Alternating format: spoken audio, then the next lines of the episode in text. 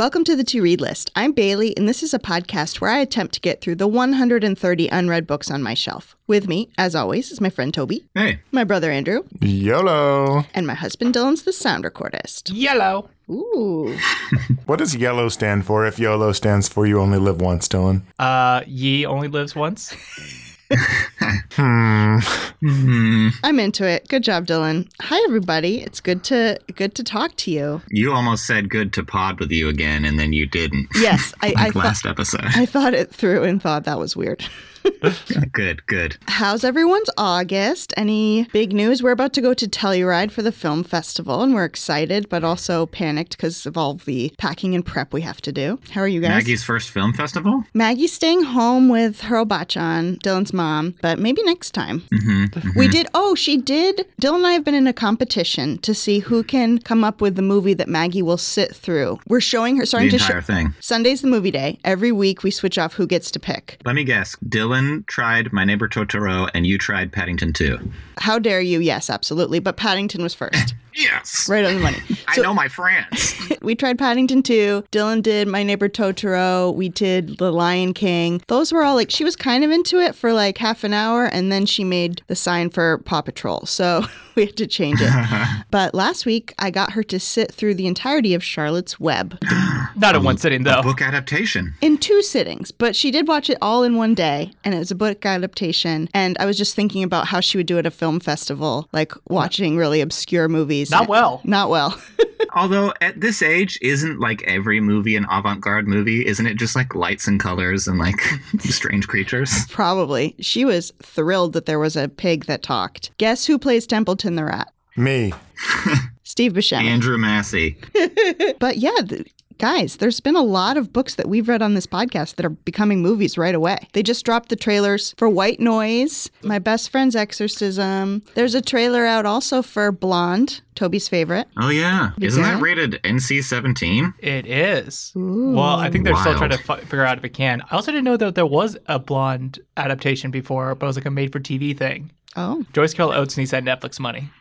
well, I, I think we got the golden touch, guys. That's all I'm going to say. I know. We'll give it a two-read list bump. well, Toby doesn't have the golden touch this time. Blonde, blonde. That yeah, that's yesterday's news. What about them dropping Phlebas? But like, consider Ah, yes. consider Plevis. Dylan sent through the article that Amazon has canceled their adaptation of Consider Phlebas. So you know, Maybe they heard about your upcoming review and it's like we can't risk it. We have to wait to see if he'd keep it on the shelf. ooh yeah. We already have Fleabag. Uh, Fleabus, Fleabag. Guys, I have a problem. Yeah, we know. I know. I didn't buy any new books. That's not the shame. The shame I have Oh. is I know, is that um our two read list challenge as a podcast, we're three books ahead. My personal one, seven books behind. What do I do? I think I'm currently eight books behind. So uh, same boat. I have a bunch of books that I like have queued up, and I finally have about two weeks where I think I'm gonna have some reading time. So I'm gonna hopefully smash out and at least uh you know not be devastatingly behind and just be like crazy behind. Well, I'm currently 15 books behind. Whoa. I'd like to give a big I'd like to give a big anti shout out to Critical Role Campaign 2, which uh, dominated my life for about 3 months while I listened to the whole thing. You've Um, already through no. that? Yeah. I consider myself a nonsense level listener of that, and I am not through campaign two yet. Yep. Well, it was worth it, and uh, and I'm really, really behind on my reading goal. I, I- this is the, a year where I don't know if I can make it back. That's uh, that's too far behind. But you know what? Not every year is a is a winning year. I feel the same way, but every year has been a winning year, and I don't know if I'm ready for it not to be a winning year.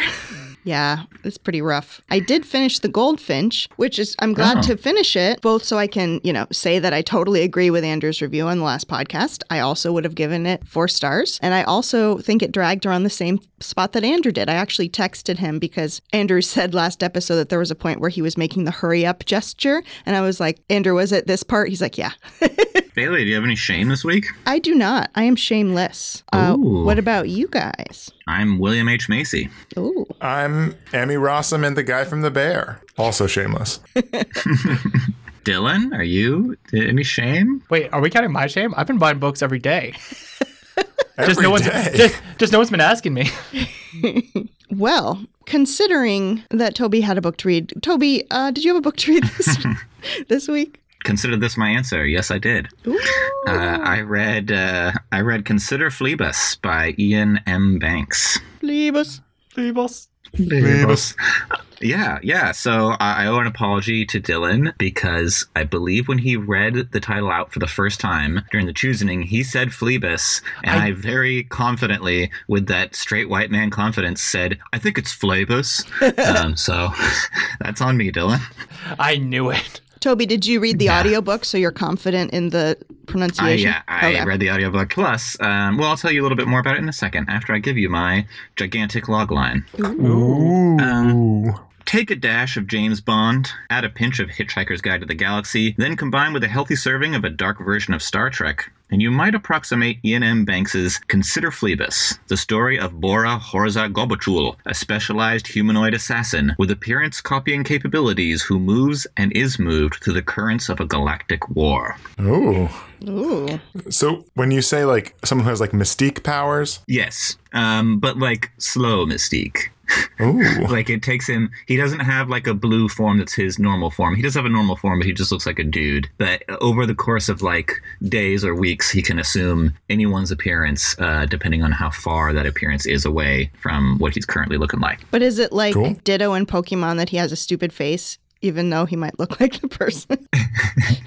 um, i can't comment on how stupid his face is banks doesn't give us the stupid level of his face so you know it's up to the reader Probably pretty stupid. It's telling on me now why Amazon said no to this.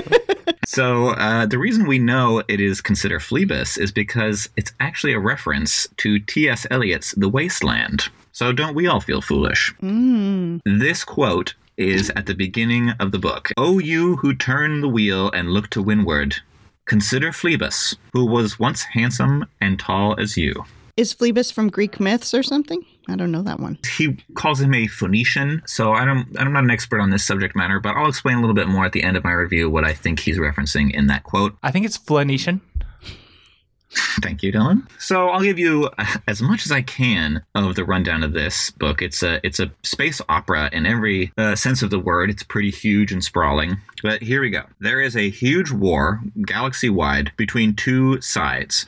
There's the Idiran Empire, and they are a brutal, warlike, expansionist theocracy. They want to take over the whole universe and subjugate them to their religion. Right? That's one side. Tight. The other side is both capitalized the culture, which is a kind of heterogeneous commune of all these different races who have kind of banded together and they are using artificially intelligent machines to kind of help them live a life of communistic pleasure. They are a post scarcity society, so they can get everything they need, nobody has any wants, and they all live together, but they are kind of fostering artificial intelligence to the point where they're creating sentient machines that are kind of doing more and more of their thinking for them. Those are the two sides of the war. Now, guess which side our protagonist, Bora Horza Gobuchul, is on. Which side do you think he's on? The Russian one. Yeah, the bad one.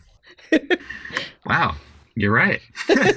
To be fair, it was because you were asking it that I was like, I think it's going to be the one we don't expect. Ah, I forgot I'm on a podcast with a bunch of nerds.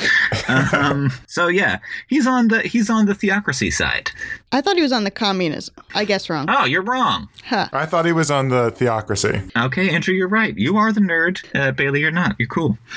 Uh, he is on the theocracy side. He has a kind of innate hatred of sentient machines, and he is kind of serving as their agent. They are not humanoid. They are this huge, bizarre race. They're tripodal. They're like 12 feet tall. Their heads are shaped like saddles. They're like truly alien. They're immortal. They never die unless you kill them. And Horza, which is what they call him, is kind of serving them because he is terrified and also hates the culture's use of artificial intelligence. He thinks it's a threat to life in the universe.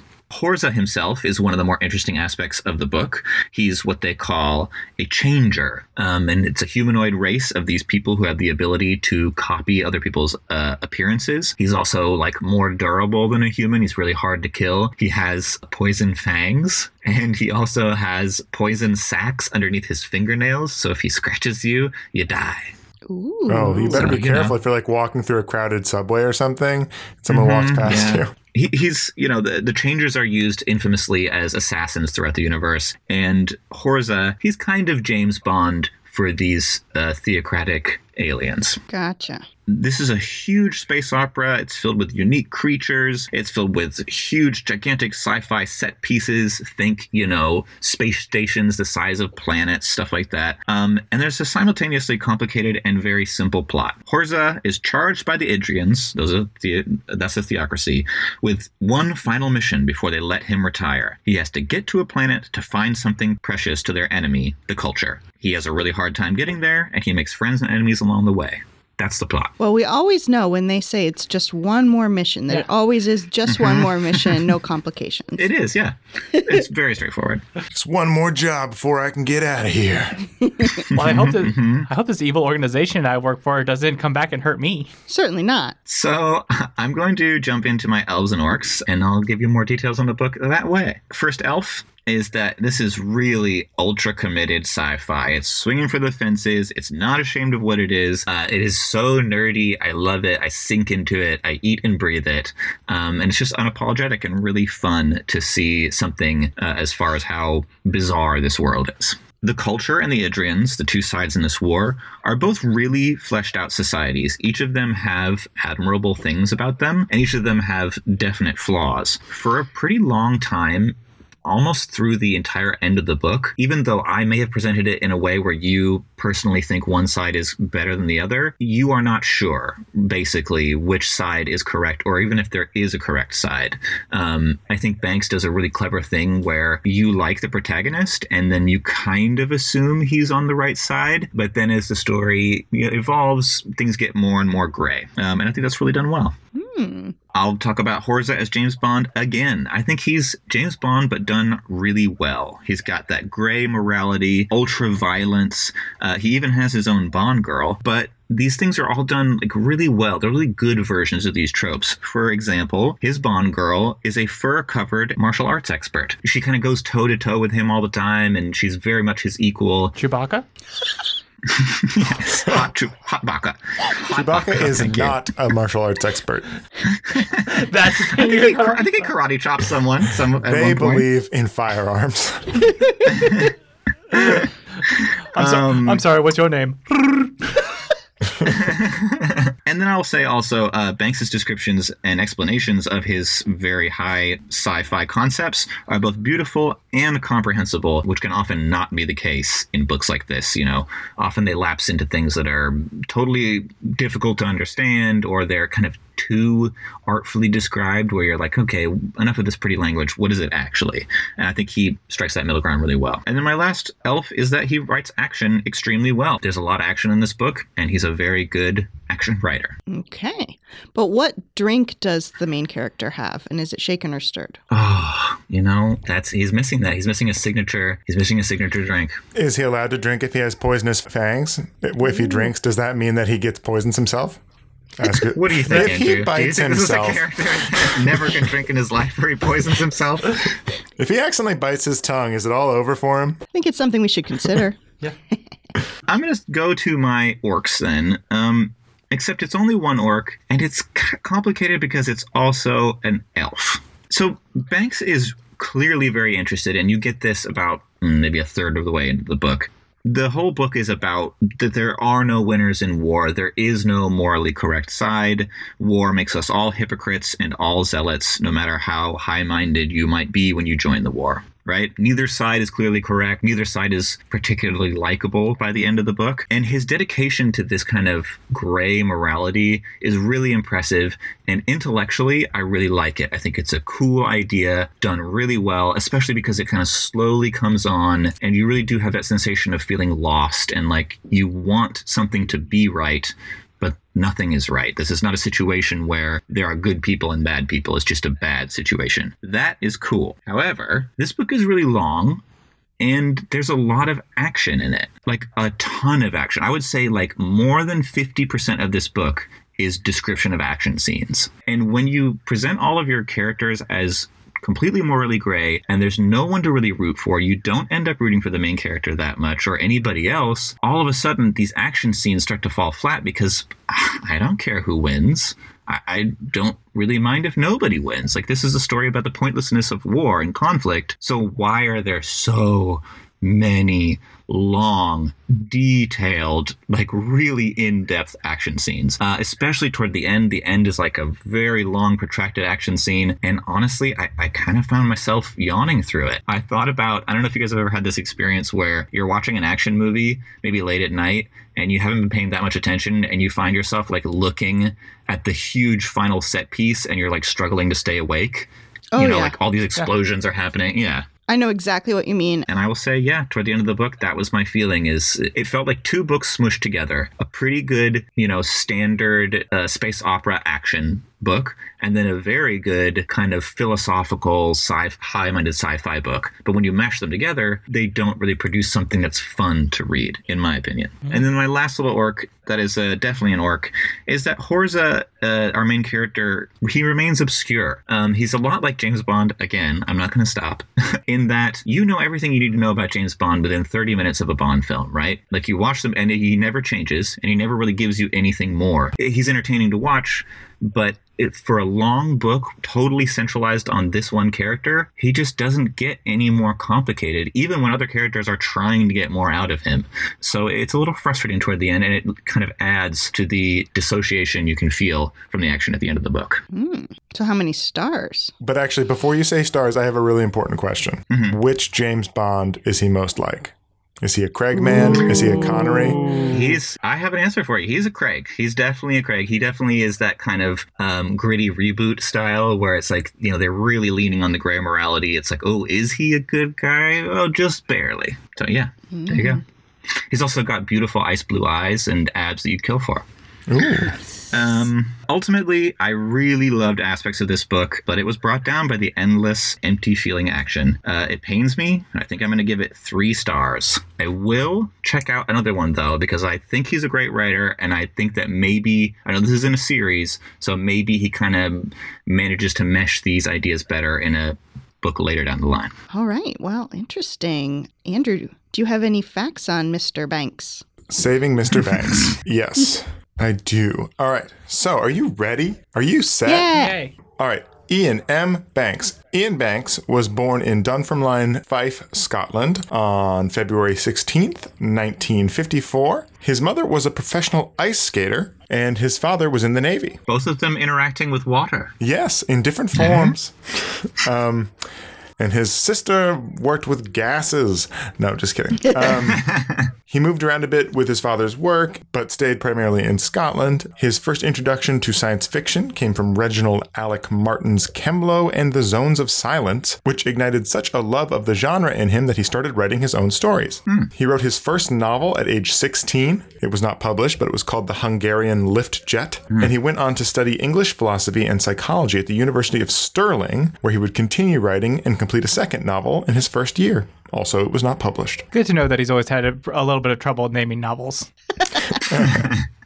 Some of his other titles are pretty solid. After school, uh, he intentionally took jobs that allowed him long stretches of time off. He was an OG freelancer, uh, so he could focus on writing. So he would like do a contract working for IBM for a few months, and then he'd have time to write and things like that. Cool. He published his first novel, um, which is called The Wasp Factory, which was released under the name Iain Banks. Now, The Wasp Factory is a sort of literary novel, and he published a lot of literary novels and a lot of science fiction. And you may have remembered that we specifically called him Iain M. Banks. So far, it referred to him as being born as Iain Banks. Well, this is fascinating information, and it's what you came here for, because his literary novels are published under the name Iain Banks, and his science fiction novels are co- published under the name Iain M. Banks. Is the, is there any confirmation that when he did uh, conferences as Iain M. Banks, he wore that pair of glasses with like the fake nose and the mustache on it and spoke in a different voice?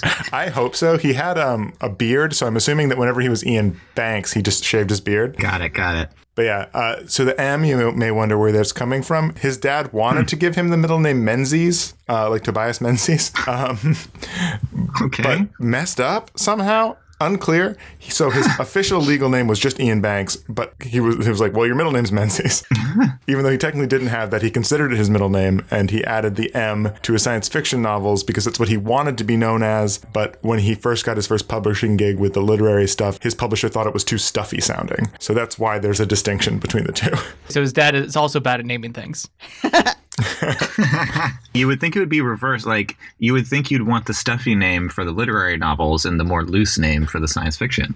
I think when he got his first publishing deal, they didn't know he was gonna like be a science fiction star. Like that came a few years later because Mm-hmm. he started literary and then and then moved to Phoebustown. Man, I bet his agent just felt like a total fool. He's like, "What? We wasted Iain Banks." You and Iain M. Banks are the same person? That's the funny thing is it's it's not that different. Like you know, Victoria Schwab Yeah. and V. E. Schwab. That's the same person, but like young adult versus adult. But that's different enough. Wait, what? versus Iain just M. Enough that it like makes you think for a second. Yeah. The Wasp Factory, his first novel, uh, came out in 1984, and it ignited his career right away. He has one of those careers that sort of once he got his first thing published, it sort of just continued forward. Um, unyielding. It ignited his career, and boy, he did not look back. He published Walking on Glass in 1985, the year later, The Bridge in 1986, which is the year after, Espedair Street in 1987. 1987 was also the year M. Banks came to town and published Consider Phlebas, so he came out with two books that year. Um, Whoa! and published 27 books in total. One was posthumous, but he had still, it wasn't one that like needed completion. He did finish it before he passed away. Between 1984 and 2013, when he passed away, that's 27 novels. Wow. Yikes! Freelancers work hard. Yeah, you know that that year where this came out with the with another book. As I said, this is not a short nor a simple book. I cannot imagine writing this whole book and another one in the same year. That's crazy. Yeah. Well, yeah, that's why I had to split it between Iain M. Banks and Iain Banks. Oh, yes, yes, yes. Mm. I will say in this book, there is a character who has control over his brain, so he never sleeps. A third of the time, the left side of his brain is awake and his right side is asleep. A third of the time, that situation is reversed, and a third of the time, both sides are awake. So, you know, maybe Iain M. Banks is telling on himself a little bit. Yeah, like Fight Cocaine. Club. Cocaine. That's what cocaine does to you, right? Yeah. His work was well received, and many adaptations across all kinds of forms like radio, television, film, and stage have been made of his work. He also like was one of those authors who wasn't shy of the limelight. Um, like he worked on projects with musicians and theater makers that uh, about his own work, including he wrote music and performed like as versions of himself in things. Was it like Iain N. Banks, Iain O. Banks, Iain P. Banks? M. Iain Banks. No, like the yeah, the plays were like called like the Curse of Iain Banks, and he appeared in him in them at like the Edinburgh Fringe. Oh, okay. He was outspoken about issues of politics. Take an intake of breath and worry about which side he was on. Don't worry, he took a position left of center, um, which you might be able to tell. Iain Banks. Iain Banks, total fascist. No, um, no. Uh, as evidence in his actions when England it was involved in the invasion of Iraq in 2003, he supported an effort to impeach Tony Blair and even cut up his passport and mailed it to 10 Downing Street. Though he said he wished he could have been more radical. He has a quote that was like, "I considered driving my Land Rover through the docks of this thing, but then I saw armed guards."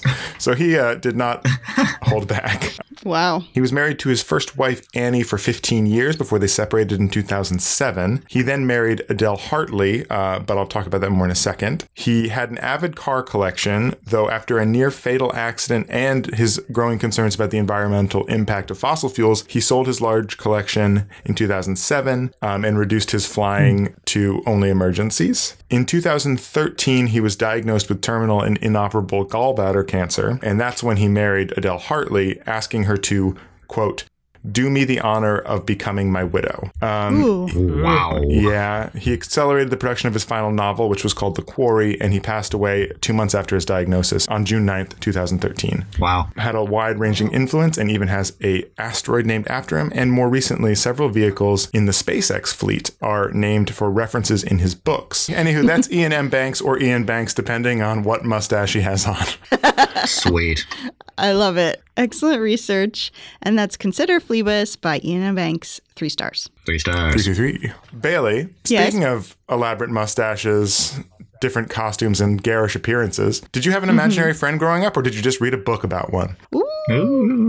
I did not have an imaginary friend growing up, but I did read a book about one. Wow. I read Imaginary Friend by Stephen Chbosky. Hmm. This author, he's most known for writing Perks of Being a Wallflower, like what, 20 years ago? Oh, okay. which I enjoyed. Um, but this is obviously very different genre wise. Perks of Being a Wallflower is, you know, a trade paperback about like a grounded high school coming of age sort of thing with quotes like, I feel infinite. And we accept the love we think we deserve, that kind of thing. Versus this, which is a straight out horror novel, epic novel. In the meantime, he was a screenwriter and director. Um, so it's not it's not that he, you know, just sat around writing this book for 20 years, but it is just interesting that his second book is so different from the first. This book, Imaginary Friend, follows a boy named Christopher who is seven, very young. Is he real? No spoilers. No, Christopher is the protagonist. He moves with his mother um, to. Is she real? Mm, guys, guys, I'm not going to spoil who's real and who's not real. Okay. Keep going. Okay. Okay, okay. He moves with his Come on, Dylan. he moves with his mother to a small town outside of Pittsburgh, Pennsylvania, and they're trying to escape the mother's abusive ex-boyfriend, who is real. Okay. Is Pittsburgh real? All right, so you'll never guess whether or not this person is, you know, real or embodies a physical body. So Christopher moves to this town, and at, when he gets there, he starts to notice that there's one cloud with a face in it that keeps staring at him. The cloud doesn't move, and it keeps looking at him. And Christopher's like, "Can you wink your right eye if you're looking at me?" And the cloud winks his right eye. Ugh. Is the cloud real? Whoa. I, I don't know if I like this, Bailey. This is scary. that's how it starts. He finds this cloud and he follows this cloud to this creepy area of woods in the town. And Ew. and this is all this is all the opening. This is not spoiler. He sort of gets lost, gets scared, ends up inside an old mine and isn't seen for 6 days. But but then comes back after 6 days with an imaginary friend. So, that is the premise. Mm-hmm. Is I, imaginary friend Wow. real? Dylan. we talk a lot of, about a lot of books being creepy or horror. This is one of the first time you've described one mm-hmm. of them, and I've been like, I don't like this. I don't know if I want to read this. Yeah, me too. And you might also find this unsettling. Like, he comes back with this imaginary friend, but he has this intense drive to go back to the woods and complete a treehouse. Mm. I wonder what could mm. happen. I wonder what the treehouse is for. Buh, buh, buh, buh, buh. All right, so that's the opening. That's the premise. I'm all the way in. I like creepy stuff. Yeah. It is unsettling, and I.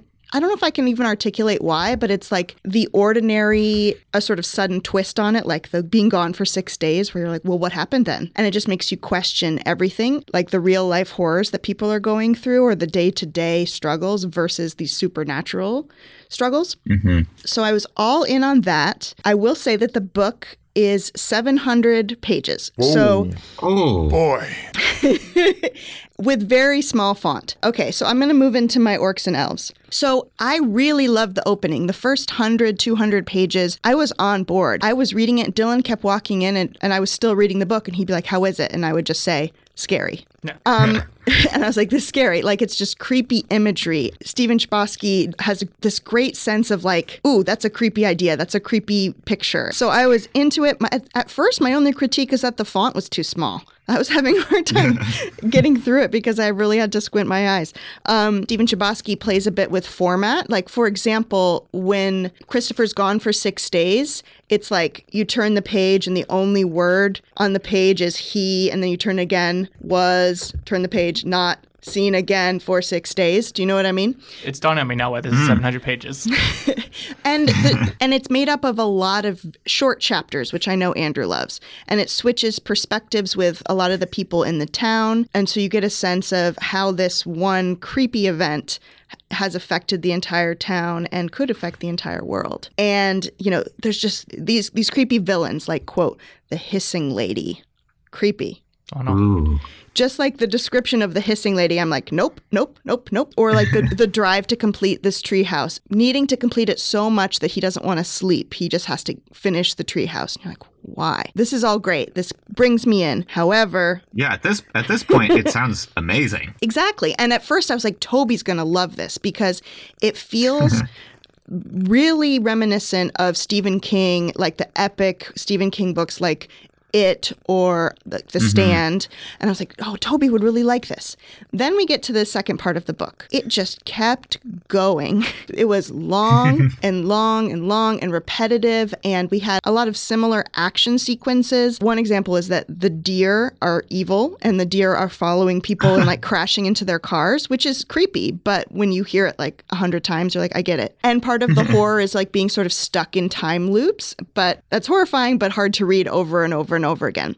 Um, And like I got to 200 pages from the end and I was at what I thought was the climax. And I was like, there's still 200 more pages. It feels like he was trying to make this sense of a ticking clock. Like we have to finish this, we have to do this by Christmas Day. But it didn't, there was no reason for that. It was like trying to manufacture some tension there. And the biggest issue for me was the more the author explained what was going on, the more that you figured out the mystery, the less satisfying it was. Because there are answers and you you feel a drive to want to know the answers. Like I'm sure even telling you the premise you're curious, but then I did not find the payoff satisfying. In fact, I thought it was cutesy and disappointing. The- So Ooh. it was it was a wild ride. At first, I was like, "This is a definite five star," and by the end, I was like, "Uh oh, down to four. And by the very end, it was a three. So man. yeah, it it it's disappointing because people have described the book as having like the horror of Stephen King with the emotional beats of Perks of Being a Wallflower. And I can understand the combination there and I see it at the same time, like some of the emotional beats, it's, it's not really what you want rehashed when you're in the middle of a very tense Yeah. action sequence. So I had the sense of let's hurry up, let's get this done. There's some twists that I did see coming that were pretty obvious. Um, there are other twists that just felt forced to have a twist. So ultimately, it felt like he had a great concept, didn't know where, where to go with it, just kept writing and writing, and then finished at 700 pages with a three star for me. That does sound like Stephen King. Burn. Whoa! Yeah. and and by the end, Toby, it did feel like not just an homage to Stephen King, but like derivative of Stephen King. Like it's like yeah. Once you started saying things like, yeah, and then we started bouncing around in the heads of the various people in the village, I was like, okay, we're seeing our Stephen King on our sleeve here. Exactly, exactly. But you know, I don't want to turn off anybody that is interested. Too late. Too late. But yeah, for me, three stars. And I think I'm going to put it right in the little free library after we're done recording. Ooh. I'm feeling very ah. strongly disappointed by the book. You know, Bailey, considering our reviews, maybe we should call this episode Consider Three Threebus. Anyway, uh. Andrew. anyway, Andrew, you got any facts? Boy, howdy do I. All right, Stephen Chbosky was born in frickin' Pittsburgh on January 25th, 1970. Hmm. His mother worked as an accountant, and his father was a steel company executive and CFO coach, which was not a job I was aware of, even though I interact with CFOs more than I would care to admit. He grew up in the suburbs of Pittsburgh and cites Salinger, Fitzgerald, and Tennessee Williams as his early influences. He left Pittsburgh to attend USC's screenwriting program and counts Stewart Stern, the screenwriter of Rebel Without a Cause, as a mentor and friend who steered his early development. Cool. He self produced a film, The Four Corners of Nowhere, which he wrote, directed, and starred in. It was accepted into Sundance and got him his first agent. Uh, it was also one of the first things shown on the new Sundance TV station. Ooh. While he was primarily a screenwriter, he also worked on novels. In uh, 1994, Chbosky was writing, and this is a quote, on a very different type of book than The Perks of Being a Wallflower when he wrote the line, I guess that's just one of the perks of being a wallflower. Chbosky recalled that he wrote that line and stopped and realized that somewhere in that sentence was the kid I was really trying to find. I love it. The Perks of Being Wallflower, which he worked on uh, periodically after that, was published in 1999 by something I didn't know existed uh, called MTV Books. Oh, yeah. yeah, music, television, book, television. Um, and gained a following immediately, exponentially growing in popularity. Aside from being incredibly successful, it's a book that's commonly banned by schools, so read it. Even if your school tries to ban it, Pejos, that must mean it's good. Uh, guys, who do you think a VJ would be for MTV Books? Joyce Carol Oates. Always Joyce, Joyce Carol Carol Oates. Susan Orlean. oh, no, actually, Susan Orlean's a really good call. It's still uh, it's still Carson Daly, but he's just wearing glasses. yeah, guys, that's why we call our show TRL. Ah, to read list. We got a new hit from Cormac McCarthy. I'm picturing, you know, like in TRL when you yelled, like, Carson, can I come up? There's somebody with his, their book outside being like, can I be on the podcast, please? Oh man, everyone like breaks down a window because Sally Rooney's showing up at Times Square. Ooh, that's a fun fantasy. Moving right along. If only books were that loved. He is he is still primarily involved in film and television. Um, and Hence the thing that Bailey called out, where even though he published Perks of Being Wallflower, which was really successful, and he didn't publish his next novel until 2019, so 20 year layoff, he was very much still working on a lot of different projects at that point. In the meantime, some of those projects were, maybe you've heard of them, or maybe you haven't, but he was attached to an initial attempt to adapt The Mysteries of Pittsburgh, but it fell apart. Ooh. So luckily he wasn't involved in the ill fated one that caused all the controversy when Sienna Miller insulted Pittsburgh. uh, he wrote the screenplay for the the adaptation of Rent, the musical. Wow. No Day But Today. And co created the CBS drama Jericho, which you may remember as the TV show that was canceled twice. That was like one of the first shows that was brought back by its yeah, deranged it a, fan base. Exactly. like uh, uh, the fan base petitioned successfully for them to bring it back for a second season, and then they canceled it after the second season. But it continued Aww. on in graphic novel form. He wrote and directed the adaptation of Perks of Being a Wallflower, um, and seems to have become good friends with Emma Watson during this time because he also rewrote the uh, screenplay for Beauty and the Beast that came out in 2017, and Bailey told me credits her with coming up with the ending of Imaginary Friend, which I guess is not a good thing. Yeah, I was reading the acknowledgments, which were the first page, guys. They were not at the end. I didn't read them before wow. I read the book. But the last thing was I would like to thank Emma Watson, who came up with the ending. And I was like, what? And I read an article about it, and it said that he was pitching her the book and explaining the story, and she was really into it. And then he said the ending, and she was like, huh? And he's like, you don't like it? And she's like, no. And he was like, she's really smart and she had ideas. And I guess uh, she saved it. So thanks, Hermione. He also directed the adaptation of Dear Evan Hansen, which came out last year, where the wigs looked normal. And so that's uh, Stephen Chbosky. Awesome. Well, thank nice. you. That is Imaginary Friend by Stephen Chbosky. Three stars. All right. Three Star Central. Mm-hmm. Um, you, you know what I did with my imaginary friend when I was a kid? Played a bunch of Kissed? games. Oh. well, that was one of the games. Uh, Andrew, do you have a game for us? I do. I do have a game for us. It's a simple game this time. Nothing crazy. How many Teenage Mutant Ninja Turtles are I there? think I I specifically created this game so you would not bring the Ninja Turtles into this one. Just try to stop me, Andrew. I'm going to bring TMNT in here. Let me just say, if you do that, mm-hmm. you are guaranteed to get every question wrong because the name of the game this week is Consider Game Time. Ooh. Mm. And the way this is going to work is it should be a hyper quick game where I'm going to say consider blank, and it is an element, uh, a character, something from a famous work of literature, either a story or a novel, and you have have to yell out the answer of what it is. For example, if I said, consider Nottingham, you might say Robin Hood. Mm. Mm-hmm. Okay. Whoever says the first answer correctly, based on me being able to hear it, uh, will get the point. Okay. Mm-hmm. Yes. If I said consider Nottingham, answer consider Robin Hood. Sound good? Yes. Got it. All right. First things first, I'm the realist, and the first question is consider phonies. Um, consider, uh, consider Catcher, in the Rye. I heard Bailey correctly complete the format first. So that is a point for Bailey.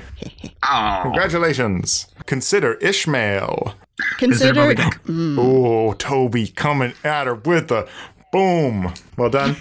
we are tied at one, two, one. Consider Dust Bowls. Consider Grapes Consider of Wrath. Grapes of Wrath. Bailey, you just beat Toby to the punch there. You're up two to one. Oh. Jode. This one's a little harder. Consider putting seashells in your hair. Consider The Little Mermaid. No. It's a book we read on this podcast. Seashells in your. Ah. Oh, oh my God. I I can see I can see the consider Piranesi. Yes, Toby, well oh, done. Piranesi. Piranesi. This is competitive, two to two right now. I love it. Ooh. This one I think is also is also a little hard, but you'll probably get there. Consider buying the flowers yourself. Consider Mrs. Dalloway. Well done, Bailey. Mm. The Wolf Pack. so I'm in a very broy mood today. Um, Andrew's got a tall can by his side. Yeah, I'm just crushing some BLs, BL limes, and recording a podcast about books. Consider Matadors. Consider The Sun Also Rises. Ooh, Bailey. Oh, Ooh, good one. Two in a row. Putting two together there. Bailey has four. Toby has two. Bailey can win with one more correct answer. Yeah, Toby, consider playing better. Oh, harsh, harsh, harsh, harsh. All right. I'm sorry, Toby. Consider hairpins. Um, consider Gift of the Magi. Bailey has taken it all. Yes, The Gift of the Magi by O. Henry. Bailey has gotten there. For fun, let's do the last two, though, to see the final score. Yeah. Yeah. Consider ignorance and want. Consider the Christmas Carol. Bailey's a Christmas just Carol. walking away, and I, I reserved Oh, this one because I fe- fe- felt like Bailey was definitely going to get it the second I said the first word.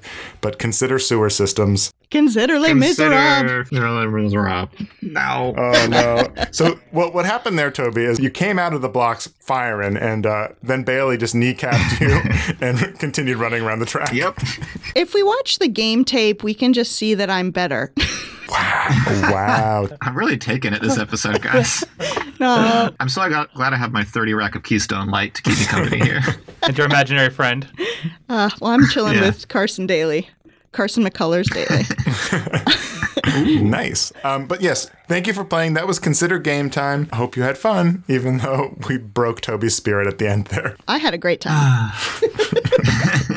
awesome. Well, thank you, Andrew. That was a great game. Dylan, now it's your turn to shine. It's your time to come out of the sewer system and pick books at random from our shelves to read next. They could be real or imaginary. It's time for the choosing. choosing. Choosing. Can I just s- request that they're not imaginary? exactly right. Yeah, please don't give me an imaginary book. Well, I mean, Toby, I would have given you easier book, but the problem is you never filled out the RSVP, so I don't know if you have a plus one and like if you're going to be eating the steak or the chicken mm. or a vegetarian option. Because your number twenty-five, "The Member of the Wedding" by Carson McCullers. Carson Whoa! Daly. Oh, Bailey. Oh, that's. Talking of called shots there, Bale.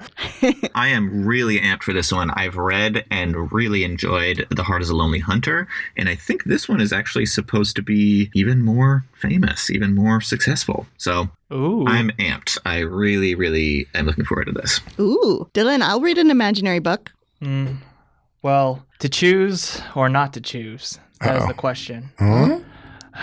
Whether it's better to suffer the slings and arrows of really long books or by picking one, end it. You have number 38, Hamnet by Maggie O'Farrell. Okay. Phew, Okay, this- okay. I was like, um, I think Bailey's read Hamlet, Dylan. I have read Hamlet, but not Hamnet. Ah, yes. I was worried it was going to be a long book, but this is a short one, so that's good. Yeah, I've read this one, Bailey. It's I liked it. I'm excited to see what you think. Does it have to do with Hamlet? I just kind of assumed off of the thing. My I thought it isn't it like doesn't Shakespeare have a son named Hamnet? Is that what it's about? Tommy? yeah. This is no spoiler. It's the back of the book summary. Um, it's a kind of imagining of real events in Shakespeare's life. He had a son named Hamnet who died young. Oh, okay. I'm excited. I'm excited to read it, and I hope that our reviews match up. So, in two weeks on the podcast, Andrew has My Favorite Thing is Monsters by Emil Ferris, Mm, and I have Hamnet by Maggie O'Farrell. it's gonna be a good episode. Thanks for listening to the To Read List. If you'd like to get in contact with us, you can email the To Read List podcast at gmail.com. Follow us on Goodreads, Instagram, and the Storygraph at the To Read List podcast. And if you want to help us find new listeners, one of the best ways to do that is to rate and review on your podcatcher of choice, preferably Apple iTunes. But we love seeing the reviews. We love seeing the five star ratings. We love building tree houses in the woods. We love never sleeping so that we can finish building tree houses in the woods. And we love shape shifting. So if you love those things, five stars, please.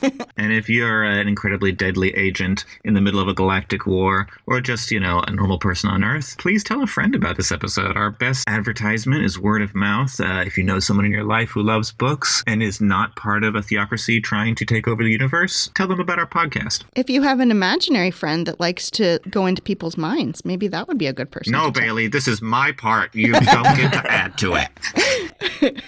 Thanks to Toby and Andrew for co hosting the podcast with me, to Dylan for sound recording, and to Miss Jillian Beth Durkee for composing our intro song. See you in two weeks. Happy reading. Books, books, books. Phlebas.